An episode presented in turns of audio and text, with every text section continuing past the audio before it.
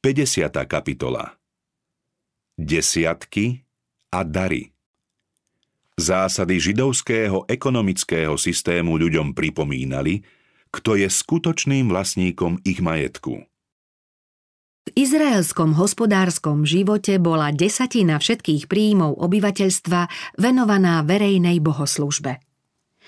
Mojžiš oznámil Izraelcom: všetky desiatky zo zeme, z výsevu poľa a z ovocia stromov patria Hospodinovi. Je to sveté Hospodinovi. Všetky desiatky z dobytka a oviec nech je sveté Hospodinovi. Izraelci však nie sú pôvodcami desiatkového systému. Hospodin si vyhradil desatinu pre seba a Izraelci túto požiadavku uznali a zachovávali. Abrahám odovzdal desiatok kňazovi najvyššieho Boha. Keď Jákob bol ako vyhnanec a pútnik v Bételi, slúbil Hospodinovi: zo všetkého, čo mi dáš, budem ti presne odvádzať desiatky. Keď sa Izraelci stali národom, prijali ustanovenie o desiatkoch ako Boží príkaz a ich blahobyt mal závisieť od toho, ako verne budú tento príkaz plniť. Ľud mal odovzdávaním desiatkov poznať významnú pravdu, že zdrojom všetkého požehnania je Boh a jemu patrí vďačnosť človeka za všetko dobré, čo z Božej prozreteľnosti smie prijať. On dáva všetkým život, dých a všetko. Hospodin oznamuje: mne patrí všetka lesná zver a tisíce dobytka na vrchoch. Moje je striebro, moje je i zlato. Boh dal človekovi schopnosť: pamätaj na Hospodina, svojho Boha, lebo on ti dáva silu získavať bohatstvo. Hospodin prikázal, aby mu ľudia na znak vďačnosti a úcty odovzdávali dary a obete a tým uznali, že všetko pochádza od neho. Všetky desiatky patria Hospodinovi. Podobne znie aj zákon o zachovávaní soboty. Siedmeho dňa je však sobota Pána, Boha tvojho. Boh si vyhradzuje určitú čiastku času, ktorý dal človekovi, i z jeho majetku a nikto si to nemá beztrestne privlastňovať. Desiatky mali byť venované výlučne levítom, ktorí slúžili v svätostánku. Tým sa však ešte nevyčerpávali prostriedky určené na náboženské účely. Svätostánok a neskôr aj chrám boli predsa postavené z dobrovoľných darov. Na ich údržbu a iné výdaje mal Mojžiš pri ščítaní ľudu od každého vybrať peniaze z mierenia a dať ich na obsluhu svätostánku. Začias Nehemiáša sa na tento účel každoročne vyberal príspevok. Izraelci občas prinášali Bohu zmierujúce a ďakovné obete. Väčšie množstvo prinášal ľud pri výročných sviatkoch. Izraelci sa štedro postarali aj o chudobných. Predovšetkým bolo treba uznať Božiu požiadavku a len potom mohol byť desiatok odovzdaný. Zo všetkých zemských plodín boli prvé zrelé plody venované Hospodinovi. Podobne to bolo aj s prvou vlnou zostrihaných oviec, s prvým zrnom z vymlátenej pšenice. Bohu patril prvý olej, prvé víno i prvorodené zvieratá. Za prvorodeného syna sa odovzdávala cena vykúpenia. Prvé plody sa predkladali Hospodinovi vo svätostánku a potom sa venovali kňazom.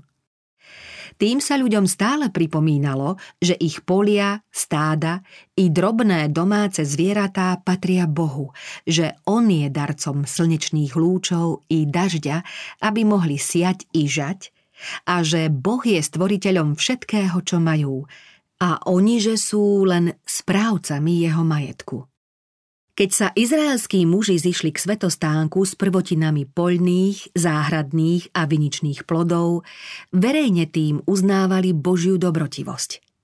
Keď potom kňaz jednotlivo prijímal dary, odovzdávajúci akoby v prítomnosti samého Hospodina vravel: môj otec bol blúdiacim Aramejcom a a potom vyrozprával pobyt v Egypte a trápenie, z ktorého Boh vyslobodil Izraelcov silnou rukou a vystretým ramenom, s veľkou hrôzou a so znameniami a zázrakmi.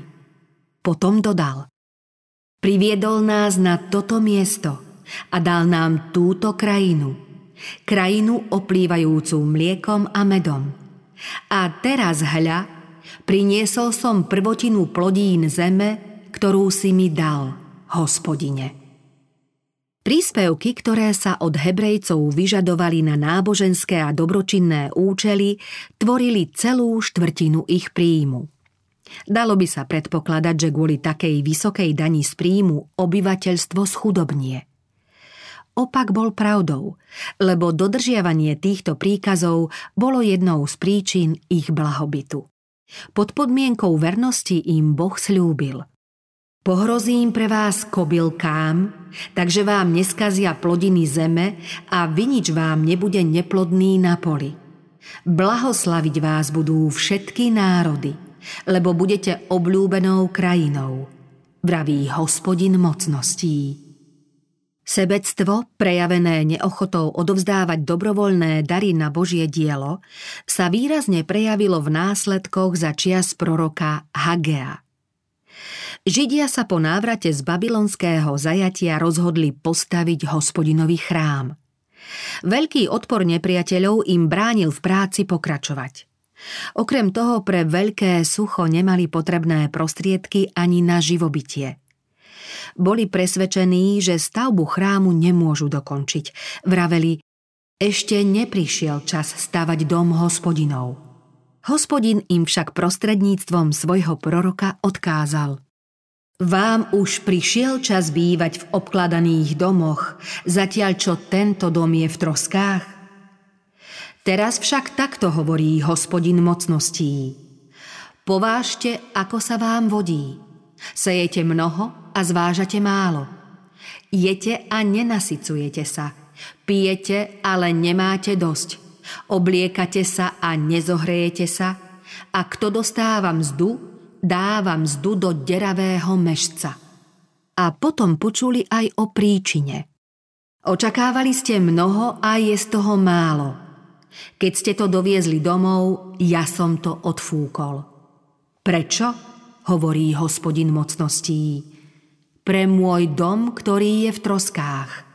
Ale každému z vás ide len o jeho dom. Preto nebesá nad vami odopreli rosu a zem odoprela úrodu.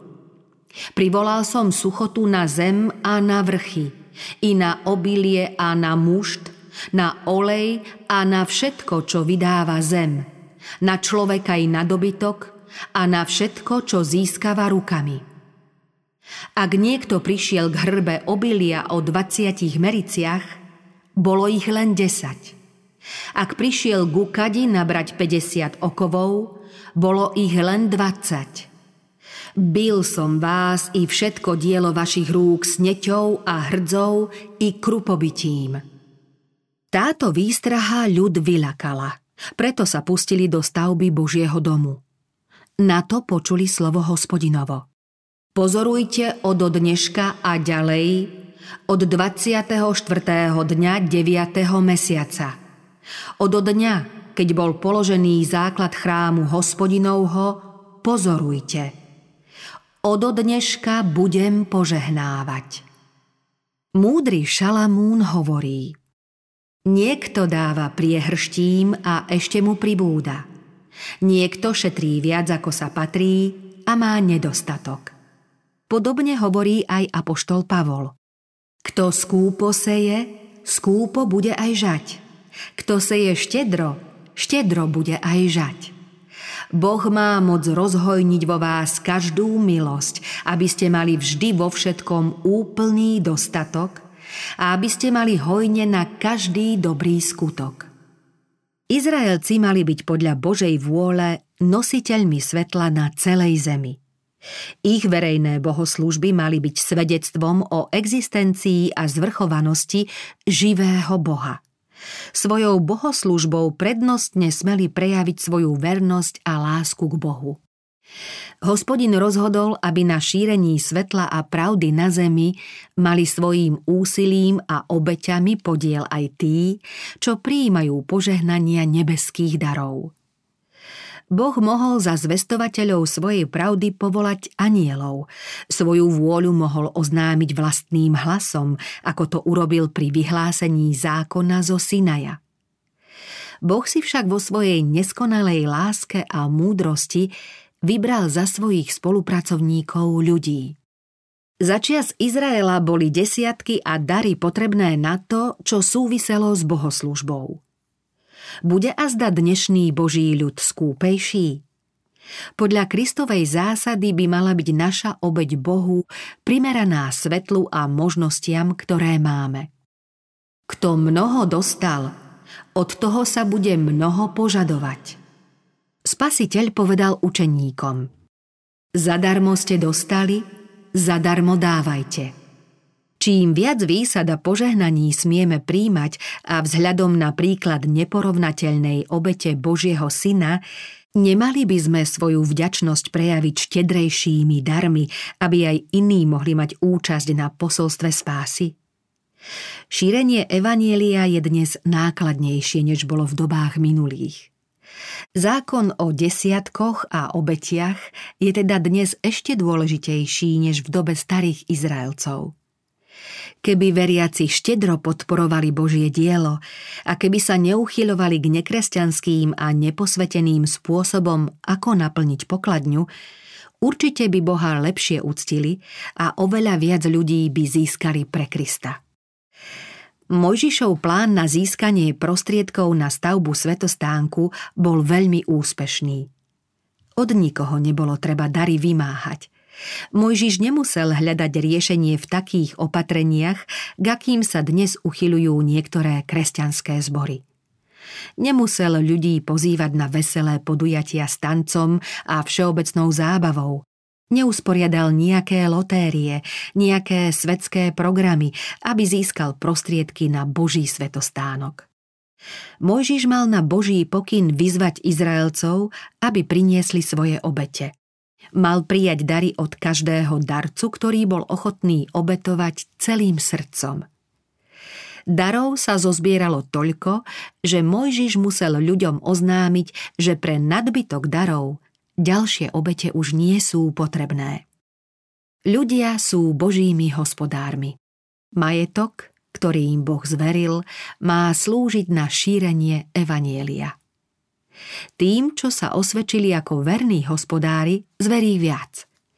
Hospodin hovorí: tých, ktorí mňa ctia, uctím i ja. Ochotného darcu miluje Boh. A ak mu Boží ľud prináša svoje dary a obete vďačne, nie z neochoty alebo z prinútenia, Pán ho požehná, ako sľúbil. Prinášajte celé desiatky do pokladnice a bude poživeň v mojom dome.